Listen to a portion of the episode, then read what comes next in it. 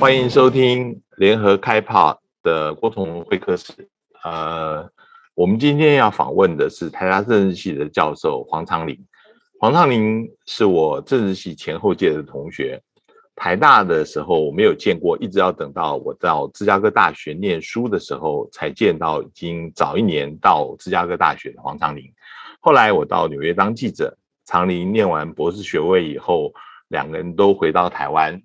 他在台大政治系教书教书，我还在新闻界。这些年来，我们偶尔会约见面聊天。随着不同政党的当政，他的政治想法跟我有时候相同，有的时候不同。但是三十几年来，彼此的友谊不变。呃，昌林，欢迎来到郭崇隆会客室。谢谢崇文的邀请。崇文很客气，因为他其实是我的学长，但是他讲说是前后期的同学。对，那我们确实是三十年的老朋友。呃，能不能谈一下？呃，你呃，就是从呃呃芝加哥大学回来以后，呃，当。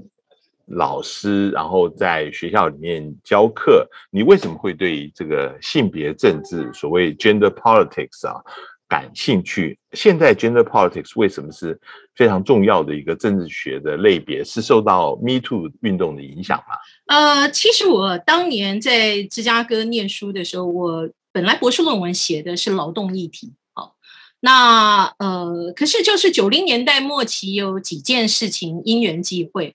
那呃，其中就是说，九八年我刚回到台湾的时候，那个时候在东吴大学兼课。那东吴大学那个时候就已经开出了性别政治这一门课。好，那所以我当时兼课。九九年我正式进入学术界，那性别政治那门课就我就一直没有停。那后来我回到台大任教，好，就是说那多年来也在台大开这门课。那其中有一个关键，就是说，两千年以后，当时就是说，我就参与了民间的妇女组织妇女心智基金会。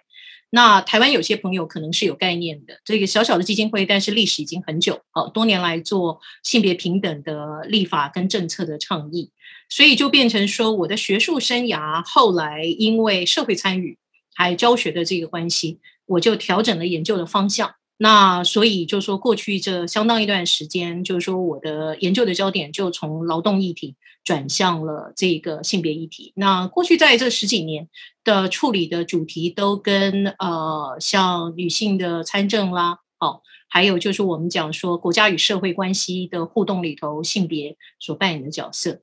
那么至于就是说，为什么性别政治其实变成一个越来越重要的东西？其实它这个东西不是只有在政治学里头了。好，那就是说，因为当我们讲政治的时候，它是一个权力的概念嘛。你看，这政治学本身就是一个研究权力跟统治现象的学科，所以只要你有权力运作的地方，那性别在这里头，好，就是说性别的差异、性别的歧视在这里头，呃，影响了或是主导了这个权力的运作。那这个东西我们就广泛的把它叫做性别政治，好，所以我性别政治的这一门课在台大开非常非常多年，那其实基本上也是让学生能够有机会接触各个领域里头的性别权利的运作，好，它的形态以及去思考这样的一个运作对社会产生的影响。Me Too 运动其实是比较晚近的一个现象，但是呃，它其实你也可以说它是累积了非常非常久以后。迸发出来的能量，嗯，然后那在全球很多国家都造成了非常深远的影响，嗯嗯，我我特别想要问 Me Too，主要是你提到，如果是性别政治的话，是一个权力结构关系啊，那呃。Me Too 当然是一个广大的一个女性呃运动的一个部分，但是 Me Too 又特别是针对有权力的人滥用他的权力，呃而引发的一个呃一个一个一个运动。呃，你觉得最近以来你在上课，呃，学生们或者是在整个社会上面这几年会受到 Me Too 运动的影响，而对于性别政治特别的大家有感觉吗？呃，我觉得 Me Too 会有影响，但是其实非常奇妙而且微妙的一件事情，就是说，严格来讲，Me Too 在台湾是没有发生。好，嗯，嗯，就是说，为什么我们要讲说 Me Too 在台湾没有发生，或者是说我有在呃其他的场合提出来的一个观点，就台湾没有真正的 Me Too，但是台湾有几波我称之为迷你版的 Me Too。嗯嗯。那我们讲说，一般我们讲 Me Too，它其实有几个特性。它一个非常非常重要的特性，其实就是呃，有知名度的女性站出来指控非常有权力的男性，因为是在这个前提之下，媒体才会有兴趣。嗯。那如果说一句就是说呃让人心痛，但是也很不客气的话的话，那就是说性骚扰或性侵害这件事情其实是时时刻刻在发生。好，就是说一个社会它只要没有达到性别平等，然后那呃有权利的人只要是对自己的性别权利没有反省的话，那这件事情时时刻刻在发生，它发生在非常非常多人身上。但是你发生在这些人身上的时候，他可能不会引起媒体的注意，那他也比较不容易引起连锁性的效应。嗯，所以在这个状况之下，就是说，台湾严格来讲，其实如果我们今天看美国或者看邻国的韩国啊，甚至日本，那某个程度上，像东亚其他的国家，中国啊、香港，那其实都发生了我们称之为，就是说有相当知名度好或者有相当身份地位的女性出来指控有权力的男性。他然后媒体的追加的报道，然后在那 Me Too 的很大的关键就是它是一个网络形态，好，然后就是说，所以在瞬间它是爆迸发出非常非常大的能量。那这样的一个现象，其实，在严格来讲，在我们台湾是没有发生。嗯嗯，呃，我我们之前也聊到，你觉得呃，在 Me Too 运动里面很重要的一个角色是媒体。呃，是，尤其是媒体跟这个有权力的男性之间，等于是两个权威的碰撞。呃，大家宁可相信这个媒体，而不相信这个有权威的男性，而才导致呃女性的正当的诉求能够出来。台湾的媒体是对这个事情没有兴趣吗？还是说没有这个环境，台湾不敢，这些媒体不敢去挑战这个有权威的男性？我觉得其实跟我们，也许可能跟我们台湾媒体的产业结构有关了。好，那那台湾媒体的很多问题，我想今天这也很我这说来也很不好意思，就是说其实不见得是要，就是说因为媒体的问题其实不是一天两天，好，那它很多因素造成的。但是我们就从现象面来讲好了，就是说，呃，我们如果回想一下 Me Too 的起点。它的一个起点非常重要的一件事情，就是二零一七年的时候，两个公信力非常高、资源庞大、重量级的媒体一前一后，一个礼拜之内只相隔几天，那同时推出了深度的调查采访报道，来指控好莱坞的这个金牌制作人。好，就是说，那这个过程我们是知道，所以你在这个状况之下，就是说这种公信力，好，那呃，使得就是说人们会倾向于相信那个报道。那如果说我们的媒体今天如果有人出面指控，可是媒体报道的方式就是哦，他说了什么，他说了什么，嗯嗯，他没有能力去求证，好，嗯，他没有能力呃找出更多的证据来告诉读者谁说的比较有道理的时候，那其实一般的女性在这个状况之下，那你在一个性别不平等的这个社会里头，一般的女性是不可能承担这么大的风险啊，让自己。处在一个千夫所指的这个局面里，那更不用谈，就是说，如果她是有一些资源的女性，好，所以在这个状况之下，就是说，我们如果回想去记得这个起点，那其实以媒体的角色，如果我们看亚洲邻国的话，其实就是非常好的对比。一个其实就是韩国，一个就是日本。日本呢，其实早在其实日本 Me Too 运动的代表性人物是伊藤实之嘛。好，那我想台湾有些媒体其实报道他的状况，就是他当年就说指控，就是说呃，他被一个资深的媒体人，就是说这个呃性侵害。好，可是那个人被他指控的山口敬之，其实在日本是非常非常有权力的一个呃记者。为什么呢？因为他是。呃，当时的日本首相安呃，这个安倍晋三，他的官方授权传记的这个作者，好，那你就可以想象，是有这种背景的人，他的他在政商界好的关系可以到什么地步？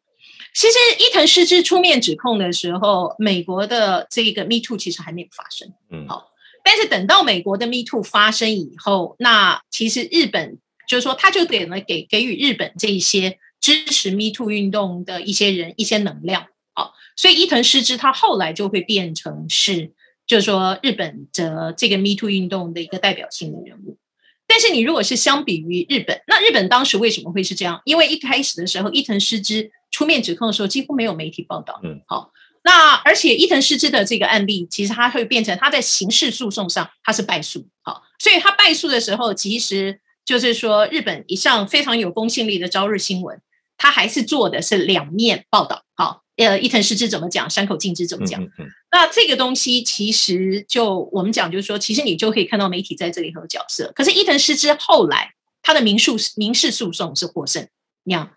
可是你如果看韩国的话，韩国其实完全不一样哈，因为韩国其实当时二零一七年，呃，美国的 Me Too 运动爆发以后，其实韩国很快就出现，出现以后到二零一八年的春天，其实就已经是一波接一波。那我个人其实刚好有一个经验，因为二零一八年的二月底三月初，我刚好因为研究呃开会的关系，人在韩国，眼睁睁的看着他们的呃重要的电视台。好，那那个电视台，其实我这边也顺便讲一下，就是 JTBC。JTBC 事实上是也这个呃，就是说我们一般称的所谓的第四台。可是电，可是 JTBC 呢，它其实当时在韩国已经影响力很大。有一个很大的原因，就是说在那之前的，就是说朴槿惠总统的这个滥权贪腐案，其实最早踢爆就是 JTBC。好。可是我讲说，二零一八年的二月底三月初，我人在韩国的时候，眼睁睁的看到 JTBC 花非常多的时间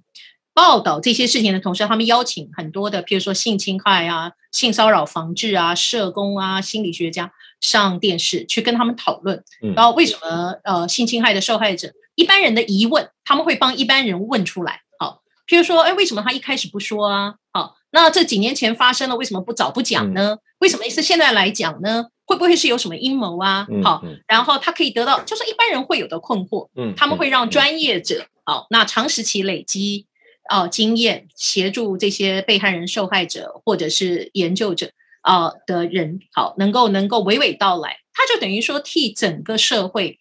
呃，你可以讲说，他是一个非常非常好的性别平等教育。你看，那这个时候，我当时我记得我那几天在韩国的时候，我就已经很深的体会到说，哦，那他们的媒体。至少，譬如说，有一些电视台，他在这里头扮演的这个角色，其实非常非常的不同。嗯，所以在这里头，深度调查、采访、报道，还有媒体所具备的一些，就是说传播跟教育的这个功能，其实都会使得，就是说一个社会力能够累积，或者是无法累积。嗯嗯，我我们呃，等一下回来再谈韩国，但是我想先呃，请教你的是。呃，上个礼拜刚刚宣布辞职的纽约州长科莫啊，呃，就是因为最近有一个独立调查报告出来，就是他性骚扰十一名女性，他原来坚持不肯辞职，后来呃好像要对他提起弹劾了，他在压力之下就辞职啊。那我们知道科莫在当初去年呃整个新冠疫情的时候。呃，他的风头是非常的之健的啊。他那个时候，呃，川普我没有几个人看他的转播，但是他的转播每天很多人在看，甚至有人永睡的要他出来跟川普呃来做对手来竞选啊。嗯、他最后下台的时候，他的说法是说他自认对于没有对任何人逾矩啊。呃，但是世代跟文化已经变了，这个这个 line 这个规矩已经重新画过了。我应该要早一点发现这个事情了，但是我没有。诶，这个说法讲得通吗？还是这是一个推脱之词？那你从这个 Cuomo 的这整个事情里面，你怎么看呢？其实，呃，当库莫他来自政治世家了，哈，就是说政治技巧其实也非常娴熟，好，那呃，就是呃，说句玩笑话，就是说，其实像我这种做性别研究的学者，看到他的那个呃临去秋波，就是他辞职的那个演说，强调就是说这个是文化跟这个世代的呃价值的改变啊，然后他应该要早一点注，就是说注意。那我是觉得是呃，就是推脱之词了。好，嗯，那简单来讲，我们讲一个概念，就是说，刚谈政治其实是一个关于权力的现象。好，民主政治的一个非常重要的特色，其实它就是要求有权力的人要节制权力。嗯，那这个要求有权力的人要节制权力的意思，就是说你不能随便滥权。啊。那有一些我们在民主的体制里头，我们已经习以为常的这个东西，那它很可能就已经写在法律里。好，那美国不是没有法律的，美国完全事实上是有法律。好，那我们当代在谈性骚扰的时候，其实它有一个很重要的概念，一般人对性骚扰的概念是觉得咸猪手嘛。哦，公车上啊，捷运上啊，有人乱摸你啊，有人偷拍啊。嗯嗯。但是其实一般来讲，性骚扰一个非常核心的观念是大家常常忽略的，那个就是我们称之为敌意环境。好，因为陌生人骚扰你，跟一个熟识的人骚扰你，这是完全不一样的事情。陌生人骚扰你，坦白讲，就是说成年的女性，有时候你在街上，假设碰到有人乱摸你。好，就说乱摸你一下，然后你避开他，或者是你就当场把他揪到这个警察局或什么。有些成年的女性，她说不定是有这个能量。但是想象一下，骚扰你的人其实就在你的日常生活里，他很可能就是你的上司，他是你的客户，他是你不得不去相处的人，因为这件事情跟你的工作、跟你的职场的生涯、跟你的人生的发展都有非常密切的关系。所以我们常常讲，就是性骚扰它真正严重的问题。事实上是说，他把受害者放在一个无法逃离的关系里，嗯，因为你如果要离开那个关系，你个人一定会有代价。好，比如说你可能会要离开一个你很喜欢的工作，你可能会要离开一个你本来应该很喜欢的环境。这个所谓敌意环境的意思，就是说你在那样的环境之下，你会觉得其实你几乎是没有办法继续待在那个环境里。嗯，所以这个其实就是说，有权利的人，当他当对当他对于没有权利的人施展权利的时候，他是不会去考虑对方的感受。嗯，就是所以这个就是说，我们讲就是所谓的文化上头，你真正如果要讲说文化跟世代的改变的话，应该是说以前的人可能忍气吞声，可能就是受害者付出代价。嗯，那今天的人事实上会觉得不应该再忍气吞声了，受害者不应该继续。不应该，我们的社会体制如果要合理的话，不应该持续让受害者来付出代价。那所以这个并不是什么 像他所讲的哦，表达什么友善热情的方式改变了。那这个是很难说得通。我我觉得特别有有意思的是，其实 Cuomo 哈，嗯，他在公众的表现上面，并不是一个。仇视女性的，相反的，他一直是以捍卫女性权益自居的。他还讲过，对于任何工作场所的任何性骚扰，必须是零容忍这样子的话出来啊。他还签署对抗性骚扰最严格的法律，呃，支持女性堕胎的权利。所以。在上次纽约州长选举的时候，我们知道跟他出来竞选的是竞选呃初选的是 Cynthia Nixon，就是那时候呃 Sex and the City 呃其中的一个主角嘛，他是他是公开的 lesbian，然后他就是批评呃 Cuomo 是呃虚伪，但是很多女性团体其实是支持 Cuomo 的。那那那呃，比如说你从一个政治学的角度来看，那会不会有这种？呃，难以取舍的，究竟这个人是真的要表里如一，要支持女性呢，还是说我们要推举一个，呃，只要他是支持女性议题的政治人物，其实就达到运动的要求？你你怎么看这个事情？对啊，所以像你刚刚这个问题，我觉得特别有趣的，就是说，就是女人总是要被迫做这么艰难的选择。就是说，为什么我们作为一个民主社会里头的合理的这个选民，好，那如果世界上真的存在性别平等这回事的话，今天我如果问任何一个男性说，哦，那你到底是希望这个有一个人事实上是非常照顾你的这个权益，但是他对你很坏，好，就说在个人的层次上，还是说，哦，你希望哦这个人能够想办法能够表里如一？我想大家的期望事实上是一样的嘛，哦，那。其实这也其实也就是为什么，就是说政治这个场域，它的文化事实上是需要改变啊。那其实刚其实郭某的这个现象，其实更令人心痛的事情，其实就发生在邻国韩国。你看，邻国韩国是呃大呃有一些这个朋友可能不知道哈。那我简单来讲，就是说韩国的 Me Too 运动其实非常的惨烈。好，那这所谓的惨烈的意思，就是说非常多的知名各个领域了。就是说，知名的有权利的很多男性，你可以说其实都被指控啊。那发生在政治这个场域呢，它其实呃呃，就是这个，就是说，一强烈到什么地步呢？它这个两就是说最大的两个城市，首都首尔，好，跟这个釜山，它首尔市长是自杀身亡，啊，那釜山市长是辞职下台，然后他这个二零一八年的时候，还有中青南道的道知事安西正啊辞职，后来还入狱啊，那都是因为 Me Too。那这里头，刚刚我们就要讲泼墨，就是说，其实真正最让人就是说呃难受，其实连我这个啊隔了很远，然后只不过做韩国研究，认识就是说韩国进步阵营的一些朋友的人，在旁边看都觉得非常的伤心。那个其实就是前首尔市长朴元淳的自杀。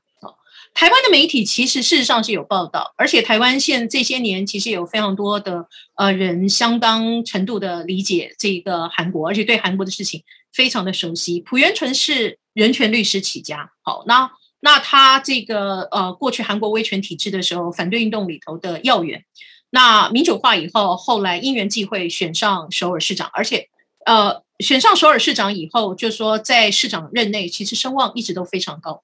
韩国历史上第一个反，就是说性骚扰的案例胜诉的这个案例是他的官司，是他赢得的这个官司，是这样的记录的人。好，那后来其实事实上就是首尔市长任内，其实被他的这个呃等于市府的一个员工，就是说指控，就是说有性骚扰。今天你如果说，那他当然后来就是说，其实他自杀的那一天，就是说按照后来的嗯媒体看得出来，就是说他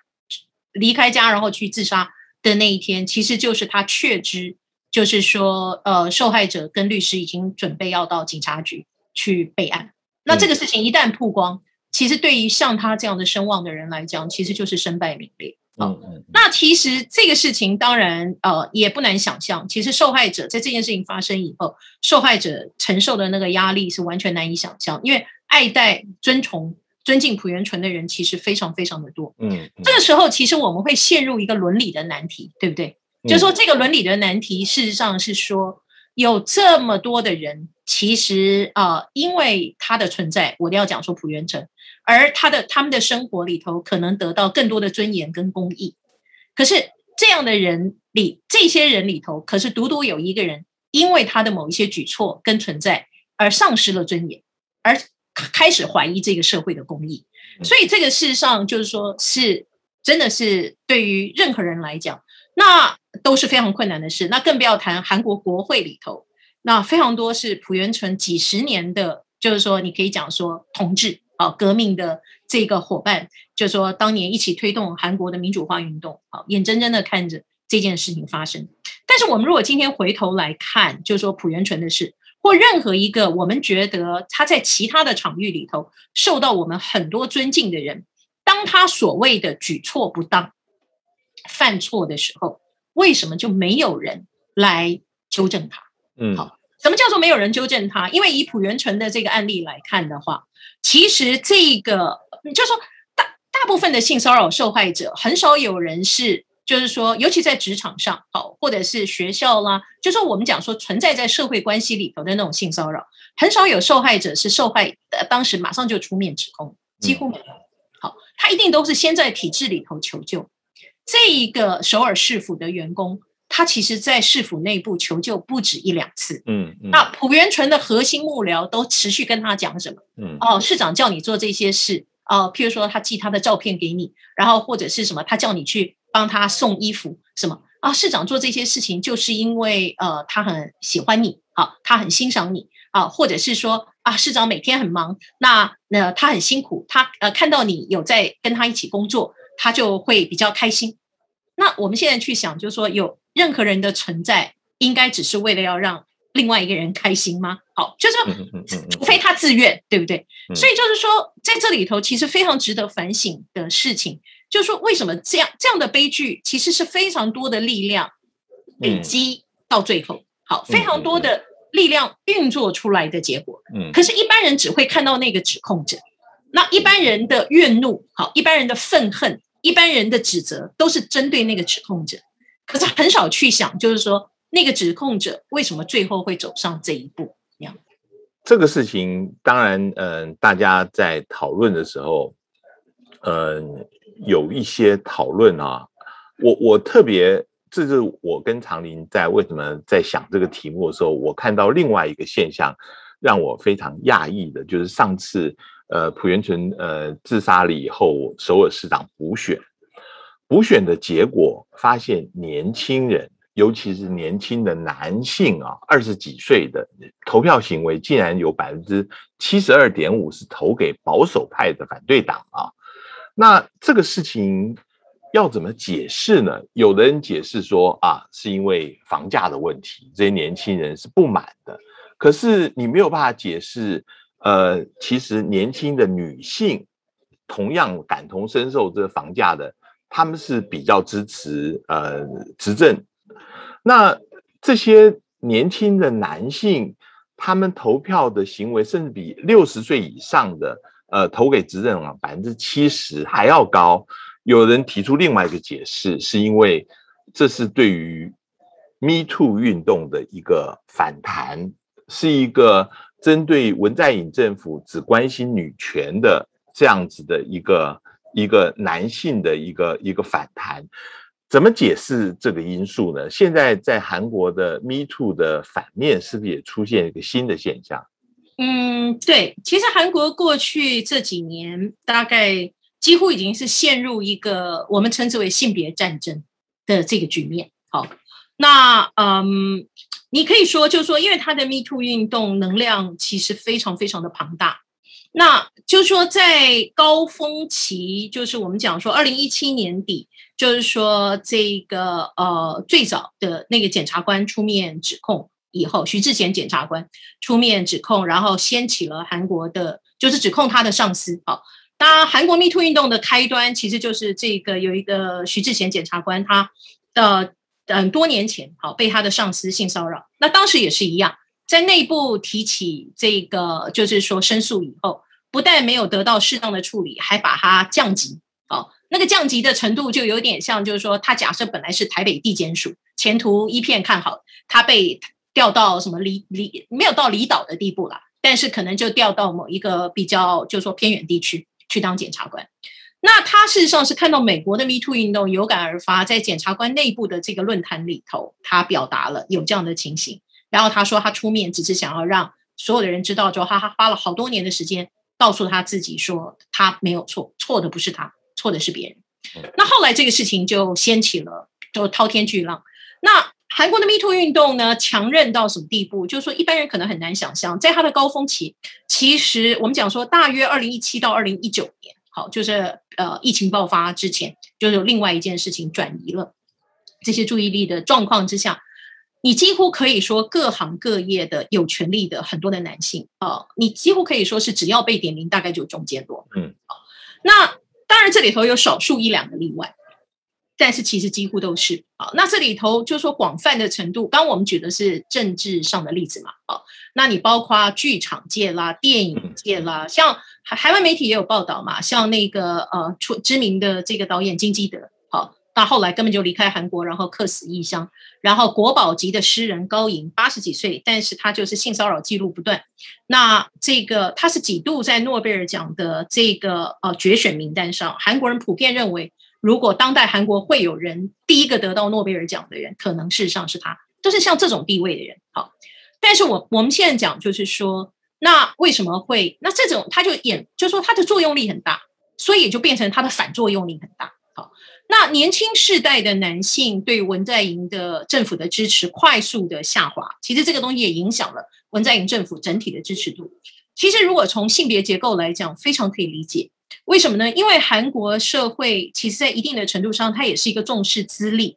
的社会，所以严格来讲，就是说，呃，年轻的男性，你可以说他还没有充分得到一个性别不平等体制的好处，嗯，可是他就已经看到了这个想要去调整这个性别不平等的体制的力量。好，呃，我我我打一下那个常理，是不是说现在在韩国，你可以发现？同时都有他这个这一代年轻的男性，他觉得是 under privilege，他没有享受到任何性别不平等的好处，反而是有坏处。但是他们父亲跟他祖父那一代，其实他们男性的地位是高于女性的。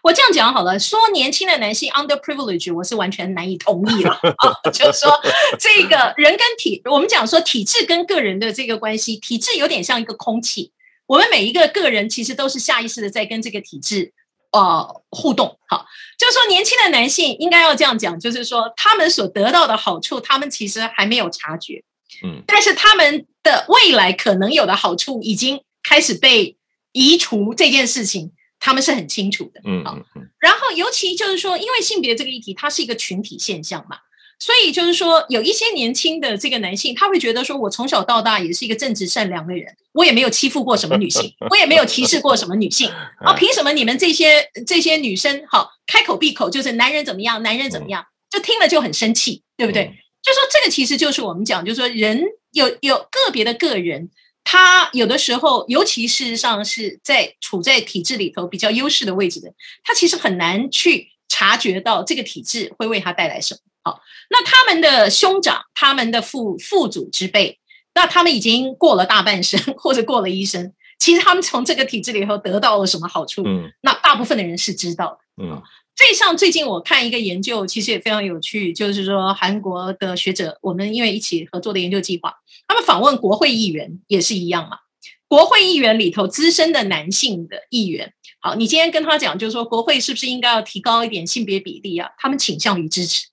因为他们知道这个结构不平衡到什么地步，可是你访问年轻的国会议员，他们就很怀疑说，还需要吗？韩国的女性也现在很有竞争力啊，好，或者是 怎么样？所以你会看到这种情形。那年轻的男性，简单来讲，就是我刚刚说的，他们还没有觉察，或者他们还没有真正有效的或者充分的享受这个父权体制带给他们的呃优惠啊。哎，不不不，我我我看到有一个资料，就是说人家调查说。二十几岁的男性啊，说有百分之五十八点六是仇视女性主义，这个东西，呃，简直高的让人，尤其在调查的时候发现的。呃，然后特别的就是他们社会上面存在的现象是一个，但是文在寅政府现在是不是有积极的要提倡性别平等？比如说。呃，未来比如说在呃晋升这个呃政府内部文官的时候，不用考虑是不是服过兵役，男生都要服这个两到三年的兵役的。这个男性就觉得对他来讲是很不公平的。这些时间他呃为了国家报效，最后不被获得认可，或者是国会动议要把现在是百分之八十的。男性的国会议员要把他这个男男女的比例，男性的名额限制在百分之六十以下，这个算是男性被歧视吗？他们韩国人喜欢用所谓的逆向歧视吧，哦，但是逆向歧视很很少发生。那样，因为歧视这个东西，我们讲它是一个 categorical 的概念嘛，好，是一个类别型的概念。我们刚刚讲社会体制，就是说年轻男性这么反弹，其实有一个很大的原因，就是说韩国跟我们台湾很像，好，啊，重视教育，所以你譬如说，在他们的人生阶段里头，他呃，女性有时候也会这样子，好，譬如说我大那么多年来在大学里头教书，我们有时候来修性别政治的课的学生，那大家课堂上讨论嘛，哈，那学生有时候就会作业里头就表达说啊，其实他从小到大成长很顺利，好，那他也没有觉得受到什么歧视，这是女生哦，好。但是我有时候在课堂上就会跟学生讨论一个现象，那个现象就是说，我们台湾因为很重视教育，然后再加上社会富裕以后，父母亲是比较愿意投资在女儿的教育上头，这跟前几个世代是不一样。觉得你子女数很多，然后社会还没有那么富裕的时候，前几个世代父母亲个别家户当中，父母亲比较愿意把资源放在儿子身上，而不是女儿身上。好，可是现在已经不是这样。那韩国也很类似，好，所以大学里头女生也很多啊，书读得好的也很多啊。所以以社会体制来讲，他们在年轻世代里头，他在学校里头，他除非有比较高的性别敏感度，不然他不会觉得有那么明显的呃性别歧视，好，或者性别的落差。嗯，可是他一旦到了职场，他一旦进入家庭，他一旦进入婚姻，好，那其实这些社会体制里头，韩国的男性特权。呃，其实不要讲韩国了，我们台湾在一定程度上可能比他们好一些，但台湾其实也都很普遍。你看，那譬如说在职场当中，最终因为婚姻、因为家庭要牺牲职场生涯，要做出调整的，十有八九大概其实都是女性。好，嗯，那呃，那更不要谈，就是说一些社会性的角色，譬如说韩国跟台湾因为父系体制的关系，所以媳妇这个角色，坦白说是非常吃力不讨好的角色。嗯嗯嗯。那这些东西其实都是你可以说都是体制赋予的特权，只是这些年轻男性他们可能还没有进入到这些体制，比如他可能还没有结婚，啊，他还没有成家，那所以呃他在职场上还在就说呃初始的这个阶段。但是你职场上的那个路径生涯稍微拉长一点，你就可以看到男生在这里头会得到非常多的好处。嗯，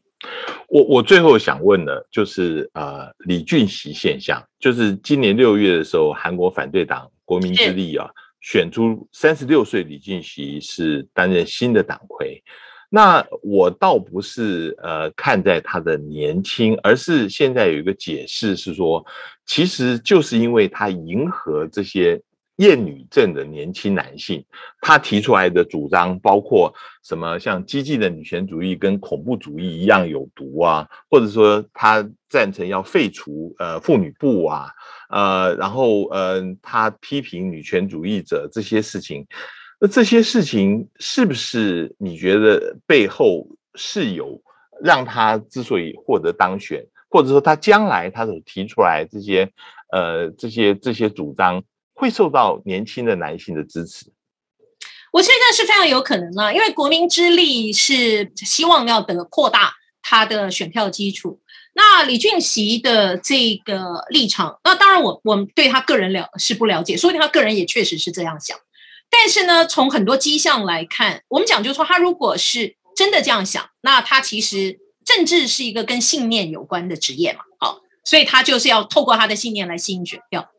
但是有另外一种可能性，就是他就是政治企业家，哦，他其实知道，就是说韩国目前其实在呃选票的市场上存在了这一块，就是说他今天只要能够从国会的席次或者选票的基础基础，他只要能够扩张百分之十、百分之五、百分之十，好，那其实差别就很大。那更何况这个选票其实还有成长的可能性。所以这个现象就是说，李俊熙的这个东西其实非常值得观察。那又因为就是你刚刚提到，就是说，因为大家也知道他很年轻嘛，好，那这个年轻可是刚好又是很符合他的身份，年轻男性。所以在这个状况之下，就是说，其实我觉得态势是非常清楚了，他其实是想要得到这一部分的选票。其实韩国其他的资深国会议员。就是说，这这一两年，其实几乎已经进进进入到一种状态，就是国会议员现在不轻易，尤其两大党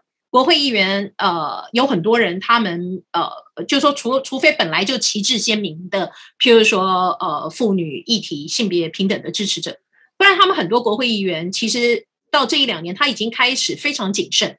在性别议题上，他们几乎不轻易发言。嗯嗯，那原因很简单，就是因为他们知道，就是说这个议题。其实，在年轻人当中，像一把火一样，处处事实上是战场。就是说，韩国已经到了，其实大家也知道嘛，就是媒体，台湾媒体有报道，包括奥运金牌得主，只不过这个射箭金牌的得主，只不过留一个短发，媒体就是说在网络上就引起议论，说，哎，她是短发，她是女权主义者嘛？嗯啊，或者是穿一个这个呃女性 power 的一个 T 恤，也是引起很大的争议。是，或者甚至是一个手势，好，就是说。你什么？脸书上上传一个打招呼的手势，但是有人从这里头看到了什么端倪，然后做很多解释。不不，不过我我我我我还是从政治的角度来看，因为明年三月，呃，韩国要举行总统大选。过去年轻的呃人向来是进步势力，就是现在执政党的很大的一个票源啊。现在有没有可能？他们会失掉，尤其年轻男性的这个票源，也就是说，性别政治将来会越来越，倒不是说取代目前韩国进步跟保守的这样子的区分，而是越来越会把这个议题给它把它呃切割化，就是说变成越来越呃不是重要的一个一个一个标准的进步跟保守。